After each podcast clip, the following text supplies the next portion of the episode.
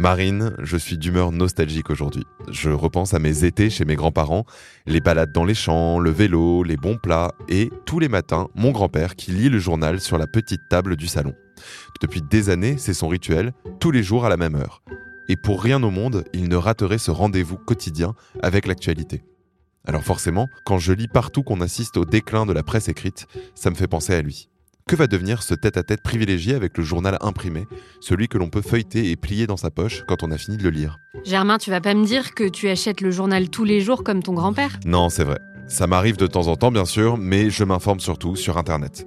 Et apparemment, c'est aussi le cas de 68% des Français, selon une étude de l'Alliance pour les chiffres de la presse et des médias, l'ACPM, publiée en 2021.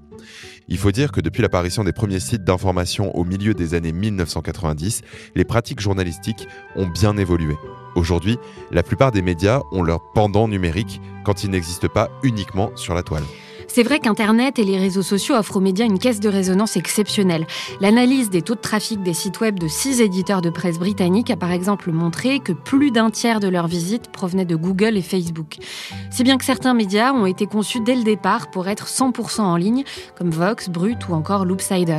Mais dans le même temps, ça oblige les médias à composer avec des géants du web comme Google, Apple, Facebook, Amazon et Microsoft. Autrement dit, les GAFAM, dont l'influence croissante dans le traitement et la diffusion de l'information ne va pas sans poser quelques problèmes. Orange vous présente le mémo. Bonjour Marine. Bonjour Germain.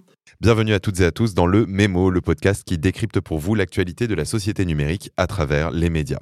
Et les médias, c'est justement le thème de l'épisode du jour puisque l'on va parler des relations qu'ils entretiennent avec les plateformes numériques. Tout à fait, Germain, et on peut dire de cette relation qu'elle est pour le moins ambivalente. Un article du Guardian consacré au livre de Franklin Furr, World Without Mind, décrit bien le rapport complexe entre plateformes et médias. D'un côté, Internet a permis à des idées jusque-là sous-représentées dans les comités de rédaction d'exister sur la toile et de gagner en visibilité. De l'autre, il a conduit à une surproduction et une reproduction de l'information au détriment bien souvent de la qualité. C'est ce qu'explique Franklin Furr dans son livre. Alors qu'il était rédacteur en chef du journal The New Republic, il assiste à sa transformation en entreprise technologique après son rachat en 2012 par Chris Hughes, le cofondateur de Facebook.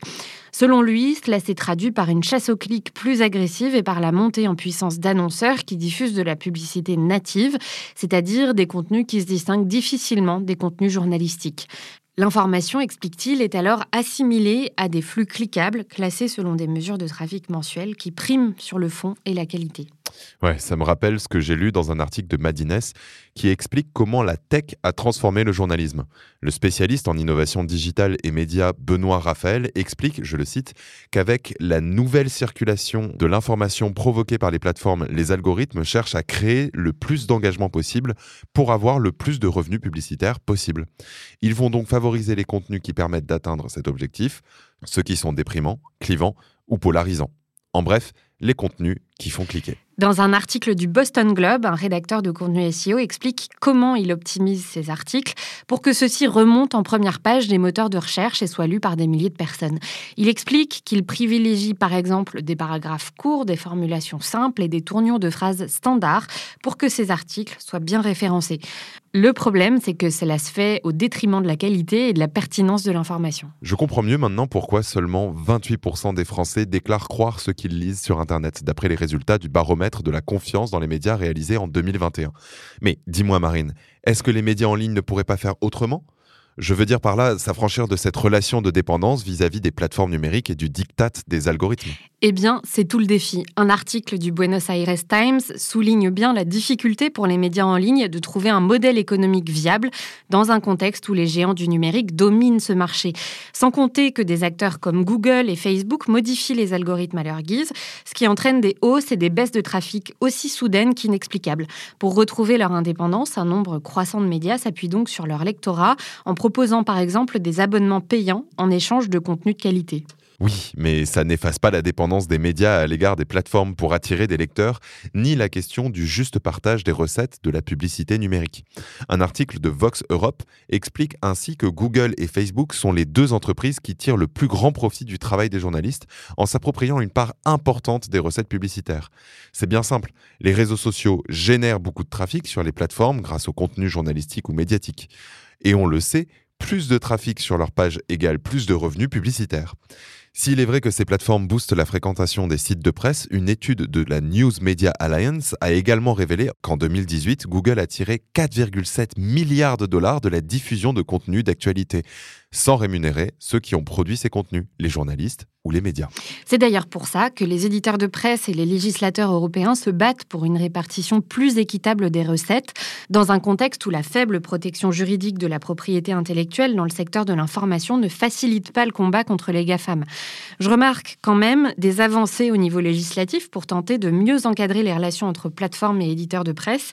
C'est le cas en Australie où un article de BBC News m'apprend qu'une loi obligeant les géants de la à payer pour diffuser des contenus journalistiques a été adoptée en 2021. Cette loi n'a d'ailleurs pas été appréciée par Facebook, qui a jugé qu'elle le pénalisait injustement et ne tenait pas compte du fonctionnement d'Internet. En réaction, la plateforme a donc bloqué l'accès des utilisateurs australiens à toutes les pages des médias d'information, ce qui aurait eu des conséquences économiques désastreuses s'il ne s'était pas rétracté. Et j'ai lu sur le site de Bloomberg que le Canada venait tout juste d'emboîter le pas à l'Australie avec l'Online News Act. Ce projet de loi vise à obliger les entreprises technologiques à rémunérer les éditeurs de presse locaux pour leur contenu. C'est la première mesure prise par ce gouvernement pour remédier au déséquilibre du marché et aider les médias en difficulté, qui ont vu leurs recettes publicitaires se faire la malle au profit des géants du numérique. Et ce n'est pas tout. Les législateurs américains ont également présenté une loi similaire, tandis qu'en Europe, les éditeurs de presse font pression pour obtenir un texte qui leur permettrait de conclure des accords commerciaux plus équitables avec les plateformes. Selon l'article de Vox Europe qu'on citait tout à l'heure, un alinéa de la directive de l'Union européenne sur le droit d'auteur stipule déjà que les éditeurs ont droit à une compensation lorsque Google utilise des parties de texte d'un organe de presse. En France, je lis dans le Figaro que la loi oblige depuis 2019 les plateformes numériques à rémunérer les éditeurs de presse pour la publication et le partage de leur contenu. Un accord vient d'ailleurs d'être conclu entre Google et le syndicat des éditeurs de la presse magazine. Les éditeurs devront ainsi négocier à titre individuel leur rémunération avec le géant américain pour la publication et le partage de leur contenu. Il existe même une méthode de calcul pour fixer cette rémunération à partir de critères comme l'audience du site d'information ou l'usage qui est fait de ces contenus par la plateforme. Il faut dire aussi que l'enjeu est de taille car l'indépendance juridique et financière des médias est aussi la garantie d'un journalisme de qualité pluriel et éthique. Un journalisme libre qui assume son rôle d'acteur et de rempart de la vie démocratique. Mais ça, Marine, ce sera le sujet de l'épisode de la semaine prochaine où l'on vous parlera de l'investigation à l'heure du numérique.